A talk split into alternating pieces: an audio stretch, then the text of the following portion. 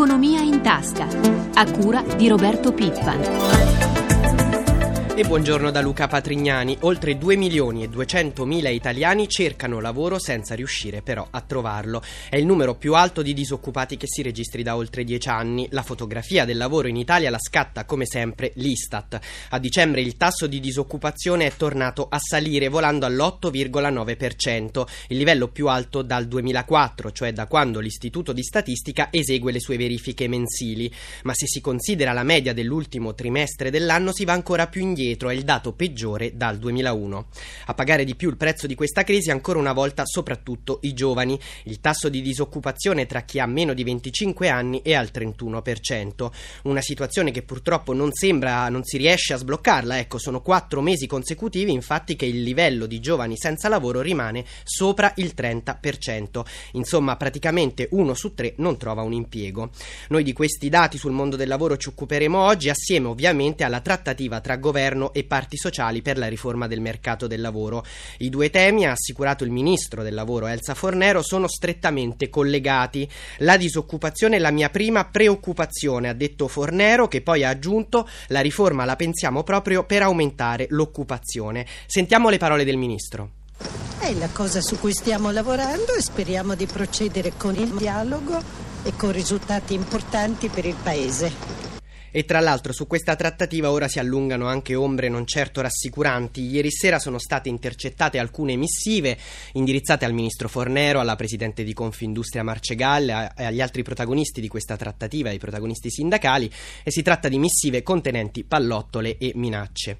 Dunque, prima di commentare questi temi con il nostro primo ospite, sentiamo cosa pensano, quali sono le preoccupazioni e i timori di questi oltre 2 milioni e 200 mila italiani che cercano lavoro senza riuscire a trovarlo. Ne ha intervistati alcuni in fila al Centro per l'Impiego di Milano la nostra Sabrina Manfroi. La fila comincia fin dal mattino e prosegue tutta la giornata. Senza qualifiche o specializzazioni, sottolinea il direttore del settore lavoro, trovare un'occupazione quasi impossibile. A cercarla uomini, donne, giovani e anziani. È difficile trovare lavoro? Sì, è difficilissimo perché ci si trova dopo una laurea a non, a non trovare un'occupazione inerente alla laurea ma neanche di altro tipo. A 40 anni o ti assumono a tempo determinato ma solo nelle agenzie interinali, se no è difficile, cercano quelli che i giovani per fargli contratti dove pagano meno tasse. Sono tre anni che cerco qualcosa da fare e non trovo niente perché tutti mi dicono che sono da rottamare e niente, viviamo con la pensione di mia moglie che prende 460 euro al mese. La riforma del lavoro, lo studio al governo, l'articolo 18 e i diritti del lavoratore qui dentro sembrano cose lontane o sconosciute. Diciamo l'importante adesso è assumere, assumere con dei contratti almeno a tempo determinato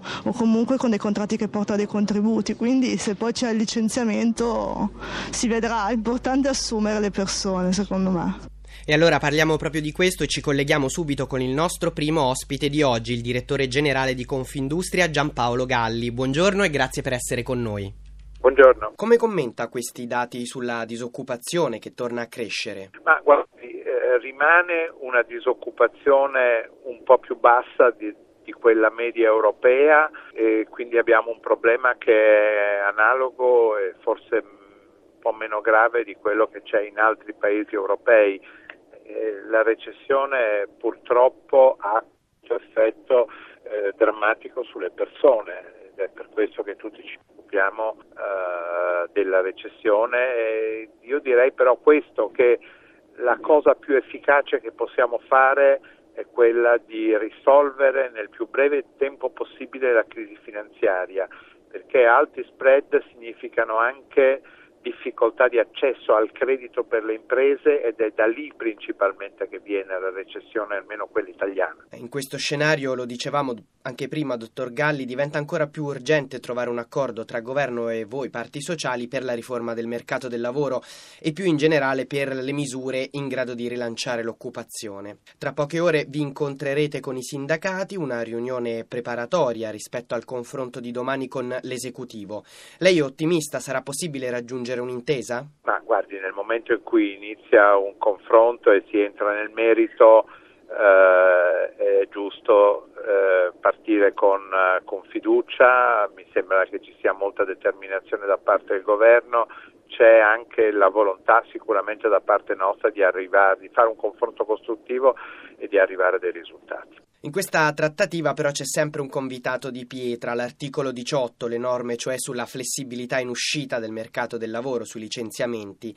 I sindacati ribadiscono il loro muro. Ieri Bonanni della Cisla ha detto se si tocca l'articolo 18 facciamo un casino, ma potrebbe spuntare anche un primo confronto su una proposta di mediazione, su un primo tema che potrebbe mettervi d'accordo, cioè partire sulla discussione su come rendere più rapidi e certi i tempi della giustizia del lavoro e quindi in ultima analisi delle cause per l'eventuale reintegro dei lavoratori licenziati. Questo potrebbe essere un compromesso in grado di soddisfare le esigenze di Confindustria? Ma eh, vedremo, si tratta di entrare nel merito di questo argomento delicato, sicuramente i tempi della giustizia sono uno dei problemi. Un ultimo commento su un altro tema, dottor Galli. I recenti massicci blitz anti-evasione dell'Agenzia delle Entrate a Cortina, poi a Roma, a Milano, ieri in Umbria. Il direttore dell'Agenzia delle Entrate Befera, ne parleremo tra poco, ha difeso queste iniziative dicendo è importante il loro valore di deterrenza. Lei cosa ne pensa? È d'accordo o è tra quelli che credono siano più che altro azioni mediatiche, non sostanziali? No, no, credo che si tratti di cose serie, dobbiamo eh, non avere alcuna tolleranza per eh, l'evasione fiscale e, e, che è un problema sociale ma è anche un problema economico per le imprese perché è una concorrenza sleale di chi non paga le tasse nei confronti di chi eh, invece fa il proprio dovere di, di imprenditore, di impresa che contribuisce eh, correttamente. Lei dunque in questa polemica, in questo dibattito si schiera con Befera, possiamo dire Confindustria è schierata con Befera? Credo che sia giusto fare questo. Grazie allora al direttore generale di Confindustria Giampaolo Galli per essere stato con noi. Buona giornata. Grazie, arrivederci. Sono le 7, 47 minuti e 53 secondi. Apriamo ora la nostra pagina finanziaria, oggi particolarmente ampia. Lo facciamo partendo dagli aggiornamenti sui mercati. Torniamo allora a Milano. Di nuovo buongiorno a Sabrina Manfroi. Buongiorno da Milano. Allora, come hanno chiuso ieri le principali borse internazionali? Allora, in calo Wall Street in realtà contrastata poco sotto la parità, mentre in Europa giornata positiva, la migliore Parigi cresciuta di oltre un punto percentuale, a Milano il Fuzzi MIB è salito dello 0,48. I titoli in evidenza Piazza, rapidamente a Piazza Affari in un flash? Decisamente i bancari, il migliore Unicredit più 6,34%. E ne parleremo tra poco. Ricordiamo anche la situazione dei nostri titoli di Stato. Lo spread è sceso ieri a 417 punti, il rendimento dei BTP è scivolato sotto il 6%. Gli altri indicatori macroeconomici, la quotazione del petrolio e i cambi. Per quanto riguarda l'euro si è indebolito sul dollaro a 1,30,52, mentre per quanto riguarda il petrolio è in leggero rialzo 98,61 dollari centesimi a New York. Infine le prime prime indicazioni dall'Asia e le previsioni di apertura per i mercati europei. Tokyo chiuso sopra la parità, giù invece Hong Kong che scivola dello 0,37, le previsioni sono al momento in leggero rialzo. Grazie a Sabrina Manfroi dalla redazione di Milano per questi aggiornamenti sui mercati. Noi continuiamo a occuparci di finanza, parliamo in particolare della più grande banca italiana, Unicredit.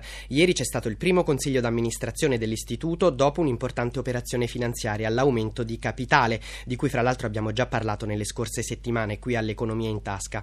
Lo facciamo con l'amministratore delegato di Unicredit, Federico Federico Ghizzoni che ha accettato di conversare con noi in esclusiva questa mattina. Buongiorno e grazie. Buongiorno, grazie a voi. Unicredit ha appena concluso un importante aumento di capitale da 7 miliardi e mezzo di euro.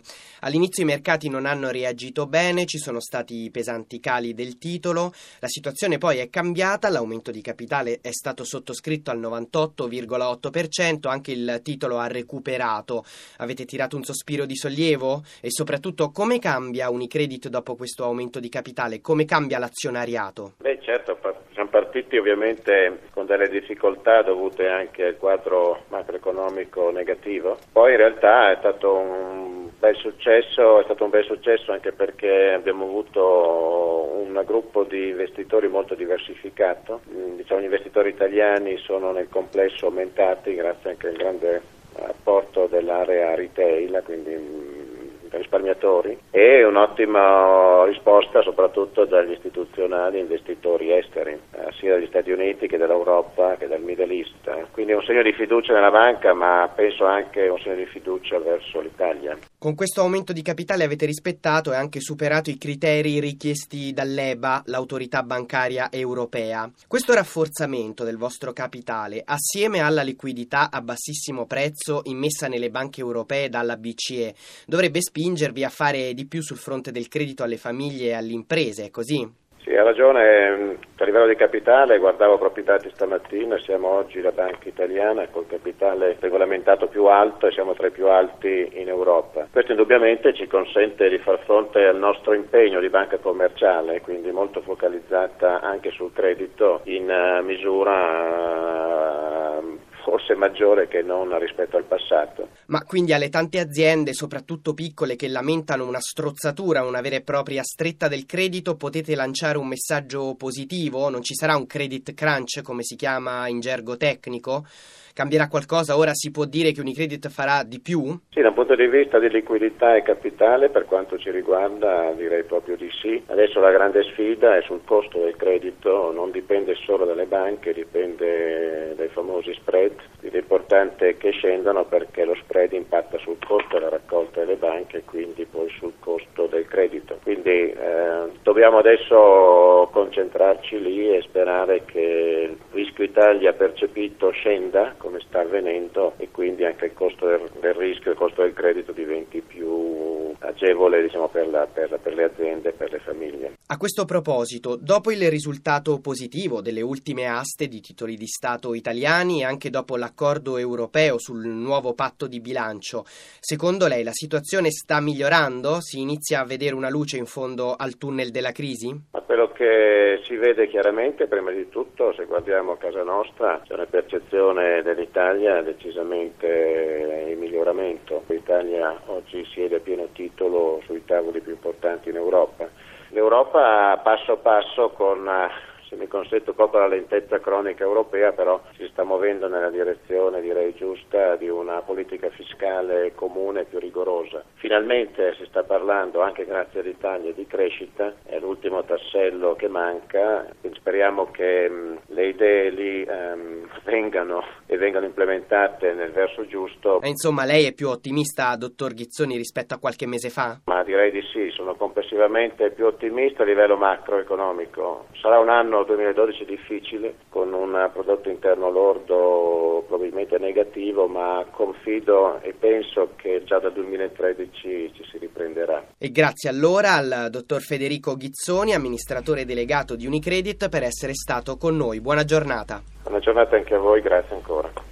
E noi adesso cambiamo argomento, parliamo di internazionalizzazione. I prodotti cinesi sono sempre più venduti nel nostro paese, ma ci sono anche imprese italiane che stanno conquistando la Cina. Di loro parla Francesca Romana Di Biagio nel libro Orientarsi in Cina, storie italiane di successo all'ombra del dragone.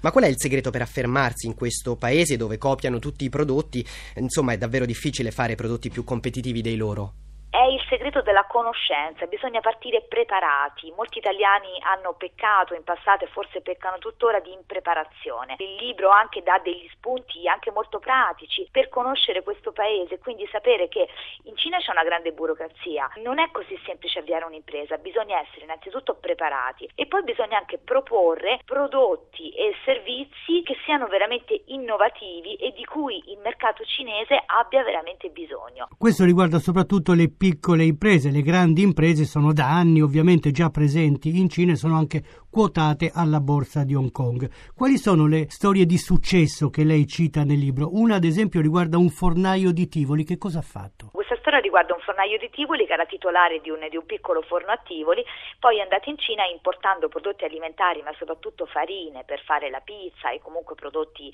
eh, diciamo di panificazione, è diventato un grande imprenditore del pane, ha insegnato ai cinesi a fare la pizza e tuttora quindi detiene non soltanto un'azienda di import-export di questi prodotti, ma anche una catena e poi ci sono anche altre storie simili.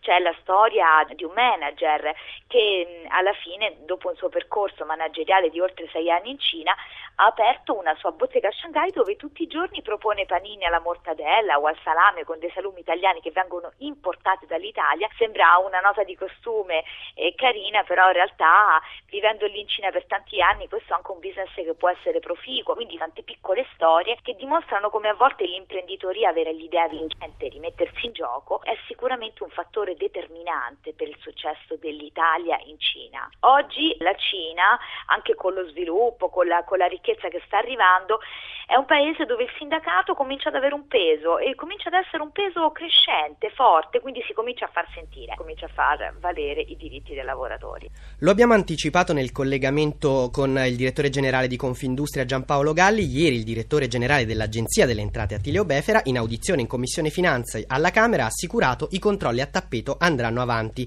Befera ha poi fatto il punto sulle attività dell'Agenzia. L'anno scorso sono stati recuperati oltre 11 miliardi e mezzo di euro evasi alle casse dello Stato. Sentiamo un passaggio della sua relazione. Sono stati eseguiti oltre 700.000 accertamenti ai fini imposta diretta, IVA, IRAP e registro, di cui 300.000 automatizzati. Circa un milione di controlli formali sulle dichiarazioni dei redditi e oltre 300.000 controlli sulle agevolazioni in materia di registro.